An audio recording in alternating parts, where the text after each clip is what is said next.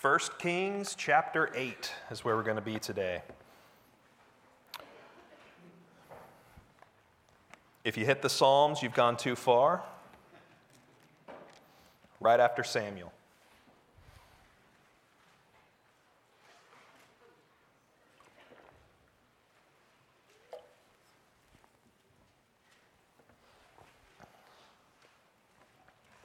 Would you join me in prayer? Father, thank you for this wonderful day where we get to remember how you were brought low, how you willingly came and took on flesh to be like us. And, and Lord, that you resonate with us. You know what it's like to be with us. So we thank you for that, God, and I, I pray that you would um, draw out of the text this morning what it means that you would dwell among us and how we should respond to that. I pray that your Holy Spirit would do that work in us today. You bring us understanding from the scripture. We pray in Jesus' name. Amen. When I was little, like any good American family, we would take road trips to visit other family. Unless you forget that I grew up in a pre cell phone world as well, I'm here to remind you that traveling was not always just filled with entertainment. We had to take anything we could get. There were all six of us in the car, and we had to share the one CD player attached by that cord into the tape player, which is, I still don't understand how that works. So naturally, we would try to fill the time with word searches, crossword puzzles, or staring out the window for the license plate game.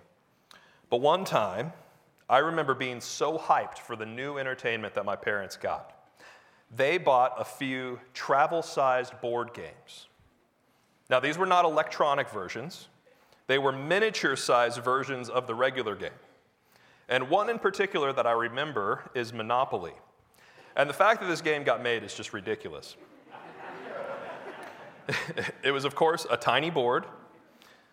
But then imagine having all like the tiny money and the tiny property cards and even tinier board game pieces. And now imagine trying to play this in the back seat of a car or, or in the row of an airplane. And now imagine that it's kids under 10 who are supposed to be using this. Needless to say, pieces were quickly lost or broken. There was never a fulfilling game of Monopoly played. It was never as good as the full size. The travel size items, they're made from inferior materials. They're not made to last. They just don't give justice to the full size thing. The whole time you're playing a travel sized game, you are dreaming and thinking of how great it would be if we had a stable surface, words that were big enough to read, pieces that didn't need tweezers to use. The travel size makes you long for the real thing, the end of your journey where you can be at ease, where you can use your items in the proper way that they were intended. The nation of Israel, they've been traveling for a very long time. They lived in tents. Everything was temporary, transitory. It needed to be compact, movable, impermanent. And when they were in this place, God so graciously made his home among them. While they lived in tents, he would live in a tent moving with them, revealing his presence wherever they would go. When we get to today's passage in 1 Kings, it is at the height of establishment for Israel. There is wealth, there is triumph over enemies, there's expansion of land. The people no longer dwell in tents, but instead they've built houses. They are reaping the fruit of vineyards that were planted generations ago. Everything is in a permanent state. And yet, their God still lives in a tent. King David realized this, and he wanted to honor God with a permanent dwelling, an everlasting house, a building more suited for his majesty. And God responds to him, saying, You will not build me a house, but your son will build me a house. I'm going to do you one better. You want to build me a house, I am going to build you into a house. Your family will forever be on the throne and I will establish your house for eternity. God's plans are bigger than man's plans. God's presence with his people is more than a building. Nevertheless, the Lord sees fit to fill this temple with his glory, to show how his promises are fulfilled from one degree of glory to the next. This building shows the establishment, the security, the permanence of God's people with God in their midst. And as we will see from Solomon's prayer of dedication today, God saw fit to fill the temple so that they may know his glory, so that they may know his mercy, and so that they may know his name. We're going to start here at the beginning of the chapter. Then Solomon assembled the elders of Israel and all the heads of the tribes, the leaders of the fathers' houses of the people of Israel, before King Solomon in Jerusalem, to bring up the ark of the covenant of the Lord out of the city of David, which is Zion. And all the men of Israel assembled to King Solomon at the feast in the month of Ethanim, which is the seventh month. And all the elders of Israel came, and the priests took up the ark, and they brought up the ark of the Lord, the tent of meeting and all the holy vessels that were in the tent. The priests and the Levites brought them up. And King Solomon and all the congregation of Israel who had assembled before him were with him before the ark, sacrificing so many sheep and oxen that they could not be counted or numbered. Then the priests brought the ark of the covenant of the Lord into its place in the inner sanctuary of the house, in the most holy place, underneath the wings of the cherubim. For the cherubim spread out their wings over the place of the ark, so that the cherubim overshadowed the ark and its poles. And the poles were so long that the ends of the poles were seen from the holy place before the inner sanctuary, but they could not be seen from the outside, and they are here, they are there to this day. There was nothing in the ark except the two tablets of stone that Moses put there at Horeb when the Lord made a covenant with the people of Israel when they came out of the land of Egypt, and when the priests came out of the holy place, a cloud filled the house of the Lord, so that the priests could not stand to minister because of the cloud, for the glory of the Lord filled the house of the Lord. And then Solomon said, The Lord has said that he would dwell in thick darkness. I have indeed built you an exalted house, a place for you to dwell in forever. So, moving day had finally arrived. Solomon finished off the temple, but he waited to have the celebration until the seventh month, and this was likely to coincide with the Feast of Tabernacles. This is a feast where the nation would all go and live in tents, so that generation after generation they would remember that their fathers lived in tents in the wilderness. And God took care of their every need, and He brought them to the land in which they dwell. This is the most appropriate time to inaugurate the temple. The fulfillment of this whole celebration is right here in your midst. Just as everyone would leave those temporary dwellings at the end of the feast, so the throne of God will exit the tent and move into a new house. Every aspect of the temple is bigger and better than the tabernacle. In size, it's exponentially larger. It's taller, wider, longer. Instead of woven into cloth, all of the details are carved into wood. And I will let you read the building details in 6 and 7 on your own time. But if you do, the detail that would jump out at you is gold.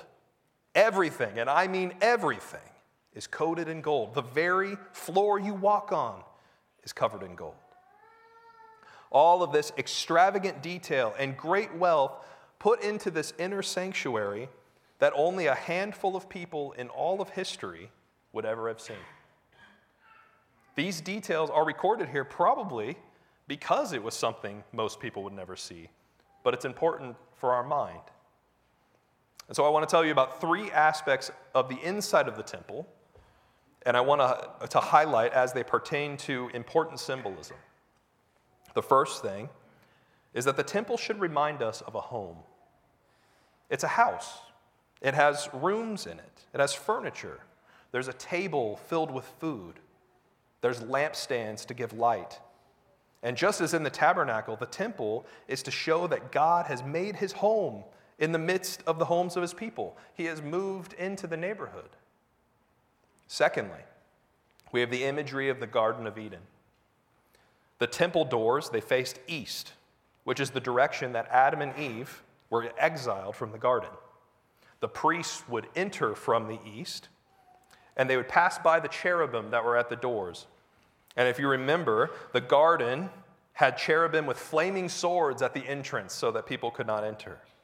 But these cherubim were disarmed as though to invite you in. The details carved into the walls are palm trees from floor to ceiling, all around. The lampstand, they're designed to look like trees with almond blossoms. So entering into the temple is to re enter Eden, where God originally made his dwelling with man. This plan is for all time that he will be their God and they will be his people, and he will make his dwelling among them. The third thing I want us to see is how the imagery speaks to the otherness of God. Carved into all the walls are cherubim, winged angels of the heavenly court, invisible to the human eye, unless, of course, made visible in rare occurrences. And then, in the most holy of holies, are these gigantic 15 foot statues of cherubim overshadowing the place of the Ark of the Covenant. I've spent a lot of time in my sermon preparation just trying to picture all of this in my mind. And I invite you now to close your eyes and, and do that as well. Imagine standing in this room, a 30 foot cube. Largely, the place is dark. The only light is coming from these lampstands that line the walls, flames flickering, the light of candles shining and reflecting off of every surface, creating this glimmering kind of glow. And as you look around, you see the light shining off of these creatures that are carved into the wall. These kind of impossible creatures, multiple sets of wings, several faces, that of an animal and a man.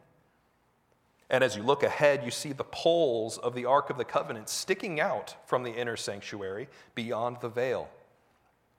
And because they stick out, I imagine that you could have a little bit of a peek past the veil to see the same cherubim now in life size form, more than twice your size, a towering presence, yet hidden from view, the light just shining off of the gold appearance, overshadowing the place where God has set his glory.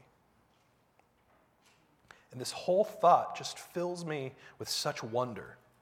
Who is this God? As Solomon says in verse 27, will God indeed dwell on the earth? Behold, heaven and the highest heaven cannot contain you. How much less this house that I have built? This is not like the temples of the nations around them. You don't find the God when you walk in, you only find the likeness of his servants. Instead, you are seemingly transported, transcending the space, pointing you bigger, outside to the otherworldly place. Every aspect of the temple tells you that God cannot be contained by these walls, and He's outside the confines of our reality. And on moving day, the priests took God's throne the Ark of the Covenant, into the most holy place. And as they exited, a dark cloud filled the house of the Lord. And this cloud of glory was so overwhelming that the priests could not even continue ministering. This God, who is out outside of our time and space, praised by otherworldly creatures, and dwells in thick darkness, has also somehow drawn near his glory cannot be contained, but he has seen fit to fill the walls to the brim with his glorious presence. But what is the ark? And what's the significance of it coming into the temple? Well, in case your knowledge is mostly based in Indiana Jones, I'll, I'll let you know that it is not merely a box of face melting energy. This passage tells us that inside the ark is the tablets of the covenant given to Moses, the Ten Commandments. This ark is the throne of God inside of his temple. He is enthroned upon his word, his commands, his revealed will to his people. He has made it clear what it means to have him as God and to be his people. As I've stated, there's so much that points to God's transcendence, which is his otherworldliness, and yet also his nearness. Commentator Dale Ralph Davis, he has some great words of how to make sense of these seemingly opposed things. He says, though Yahweh does not show himself in a totally transparent way, he has made his will clear in the tablets of stone. The cloud points to Yahweh's obscurity, the ark to his clarity. The former, the cloud, suggests that we cannot know him exhaustively, though the latter testifies that we can know him adequately. He satisfies your need for clarity, but not your passion for curiosity, mystery, and clarity. So we have this tension of obscurity and clarity, and in that tension, we have the glory of God. So high and lofty and above all, and yet so near that he lives down the street. The extreme power and command of angel armies, and yet inviting of man to draw near. The holiness and faithfulness, and yet the nearness and commitment to sinful man. Who is like this God? What other God could hold such extremes in tension? This is the glory of our God. Man has merely responded by building a house, and the house is their utmost and their best to make much of this God. And though it is so simple and cannot compare to this infinite God, God still condescends to the simple man and he delights to fill the space to the brim with his glory. So after the cloud fills the space, Solomon gives a blessing to the Lord, and then he gives a long prayer of dedication. And I know you've eagerly been waiting for me to read aloud another 50 verses aloud to you today, but instead, I'm just going to read the introduction and give some summaries of the prayer. I'm sorry to disappoint you. Let's look at verse 22 get some water.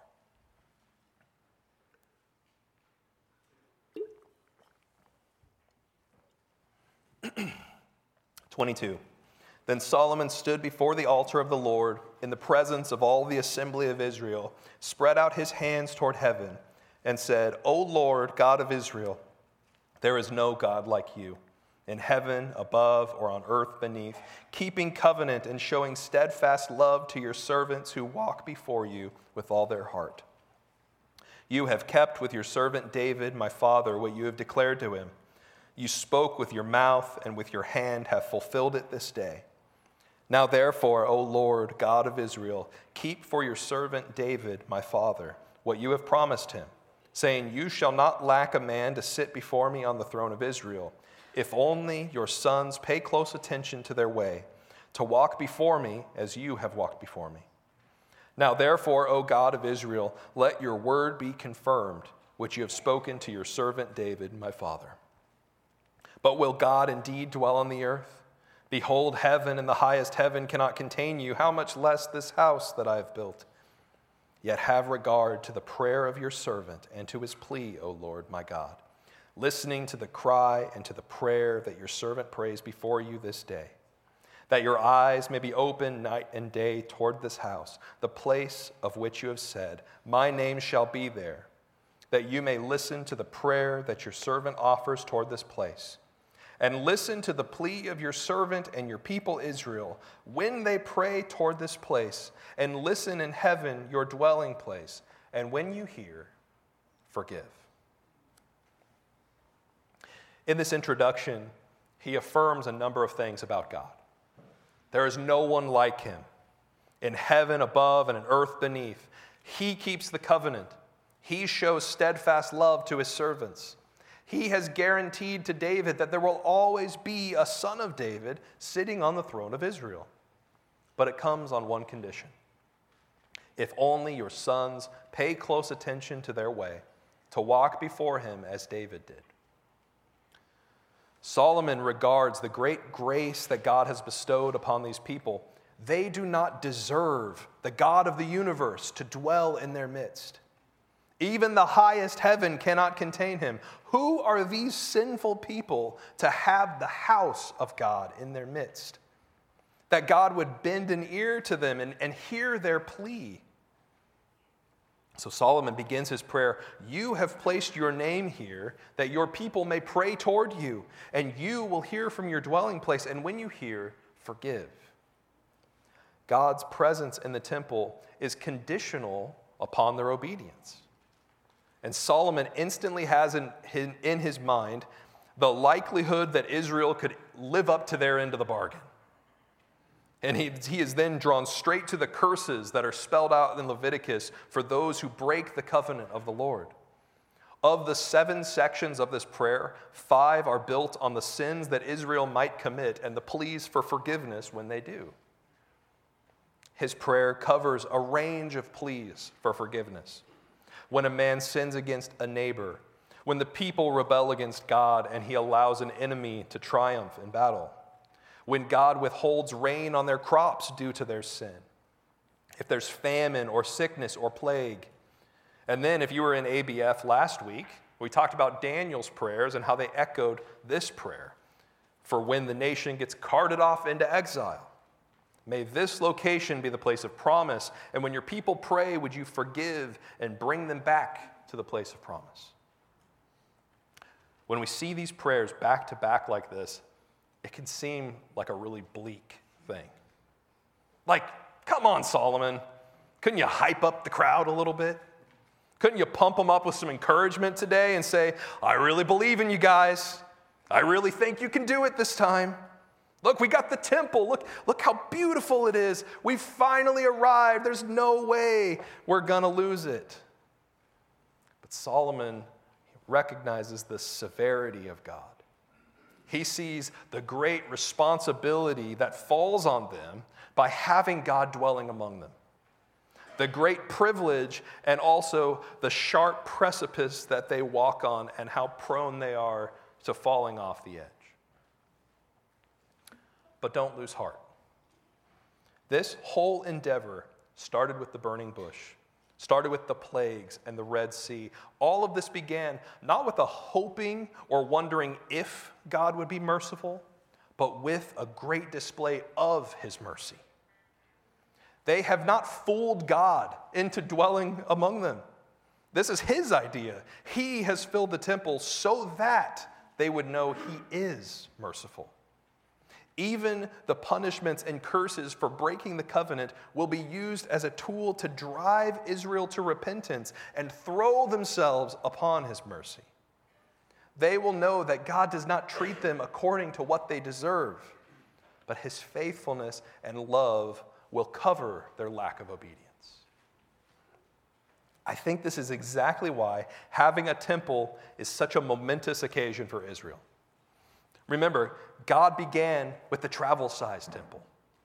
It was made with inferior materials. It had to traverse the desert. It had to be put up and torn down over and over again. How was it ever going to last? But now look where they are. Look how God has established them. Look at the wealth He has given them. Look at the security. And now the dwelling place of God in such grandeur and glory God truly is putting away the temporary in favor of what lasts. He really is true to his word. So this building stands in their midst that all would know that their God is a merciful God. It stands as a reminder that he will be faithful when they cannot be faithful. And as they turn their eyes to the location of the temple, may they remember his promises and the privileges, the privilege that it is to be the people of God. May they turn from their sinful ways and seek his forgiveness. And may they delight in traveling to the house of the Lord and basking in his glory. And for us, as we look back on this, this is our history, this is our heritage, this is our faith. May we be reminded of God's faithfulness and his mercy. And we know this even more fully as our covenant through Christ is built on greater promises, a much greater glory, exponential degrees greater. May we all remember the great privilege it is to have this God in our midst. Let us run to him when we sin and throw ourselves upon his abundant mercy. And I'd like to zero in on one final part of Solomon's prayer. Let's look at 41 through 43.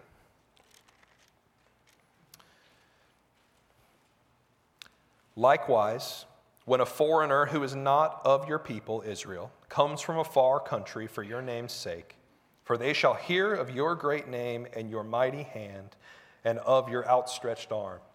And when he comes and prays toward this house, hear in heaven your dwelling place, and do according to all for which the foreigner calls to you, in order that all the peoples of the earth may know your name and fear you, as do your people Israel, and that they may know that this house that I have built is called by your name. They shall hear of his name. They will travel from a far land for his name. May they know his name. May they fear his name and know that this house is called by his name. One of the main purposes of God dwelling in the midst of his people isn't even for his people, it's for those yet to be his people.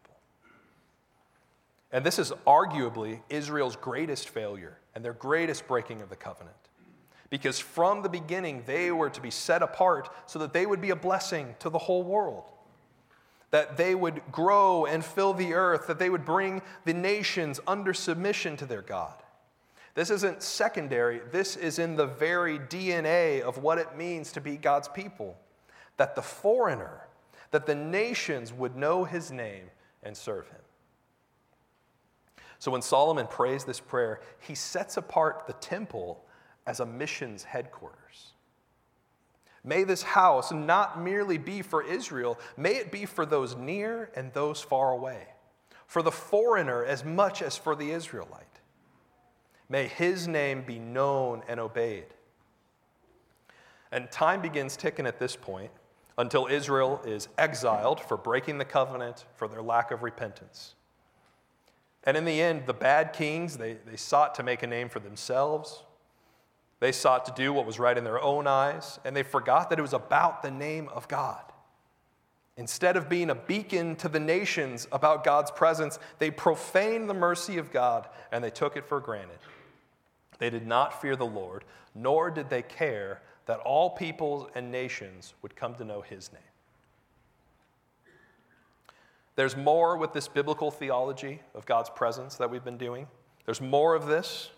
And some of that we will dive into next week, but I want to jump ahead in the biblical narrative with regards to the temple. This comes from 1 Corinthians 3:16. Paul poses this question to the people. Do you not know that you are God's temple and that God's spirit dwells in you? Do you not know? Now, we are at a different point in redemptive history. And it's certainly a different degree of glory. But let us ask ourselves the same question Do you not know that you are God's temple and His Spirit dwells within you? God's presence with His people is not a past tense event, it is here and now in an even greater way than it was then. And it's in a temple that's not built by human hands, but one that God has made, paid for by his own blood, and filled to the brim with his spirit. And for some reason, whenever we talk about our bodies being temples, it almost always becomes about diet and exercise. And we don't often enough take it to what we're talking about today. Do you not realize that your body is a display of God's glory? Do you not realize that your body is a beacon of God's mercy? And the point that I want to make to you now do you not realize that your body is a missions agency? That you exist for others? That God has put his name upon you to call upon those who do not yet know him? Do you not know that you are God's temple? I'll be the first one to confess this morning. I think I've forgotten this. I mean, I'm a pastor. I for sure know that I'm here for all of you. But God wants my body to be for those who haven't yet heard his name. Not my wallet only, but me in my body. And we can talk all about the growing hostility in our world for Christians and the church. And as true as that is, God has not put his name on us so that we would simply weather a cultural storm and survive. We are here to bear his glory, to proclaim his mercy, and bring the world under submission to his name. The foreigner to the gospel isn't only across the world, but across the street. Let us remember that we are God's temple. And if you feel this conviction too, let's pray together for this renewal. A renewed longing for God to use our bodies as a beacon for His name and the desperately lost world around us. And Solomon has given us the pattern here that when we recognize how we have failed, we can call upon His name and ask Him to forgive. So that we would individually be beacons to our neighbors and that when we come together that we would be in an even greater light into this darkness. You are god's temple. His spirit dwells within you. So let us exist for those who do not yet call on his name.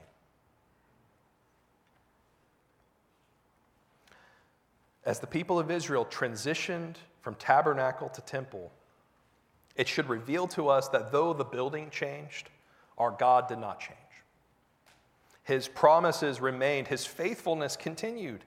His steadfast love became even more present and clear. And even though his glory now filled a more glorious building, more established and more fitting of God with his people, the building was only a glimpse of his true presence and his true glory. The building should only be a marker or a beacon to the God who is served by the building. Solomon ends the dedication service by giving these words of benediction to the people. This is found in 56. Blessed be the Lord who has given rest to his people Israel, according to all that he has promised. Not one word has failed of all his good promise, which he spoke by Moses, his servant. The Lord our God be with us, as he was with our fathers. May he not leave us or forsake us that he may incline our hearts to him, to walk in all his ways, and to keep his commandments, his statutes, and his rules, which he commanded our fathers. Let these words of mine, with which I have pleaded before the Lord, be near to the Lord our God day and night, and may he maintain the cause of his servant and the cause of his people Israel, as each day requires. That all the peoples of the earth may know that the Lord is God, there is no other. Let your heart, therefore, be wholly true to the Lord our God, walking in his statutes, keeping his commandments, as at this day. What we have through Christ is an even more glorious dwelling place, better promises, a truly unshakable foundation. So, even more so, let us be those who incline our hearts to him, to walk in his ways, to keep his commandments that all the earth would behold our God in his glory, that all would know his mercy, that all may know his name, that he is God and there is no other. And may it to be to their joy to have him as their king. Let's pray together.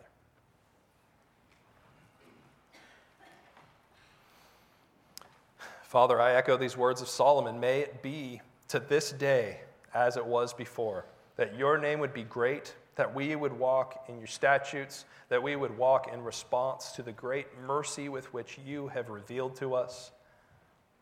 Oh Lord, we pray that your glory would be made known, that your mercy would be made known, that your name would be proclaimed in this church, in this neighborhood, in Des Moines, into the whole earth, Lord that your name would be great, that all would come to know you. And let us be about that mission, God. We ask in Jesus' name, amen.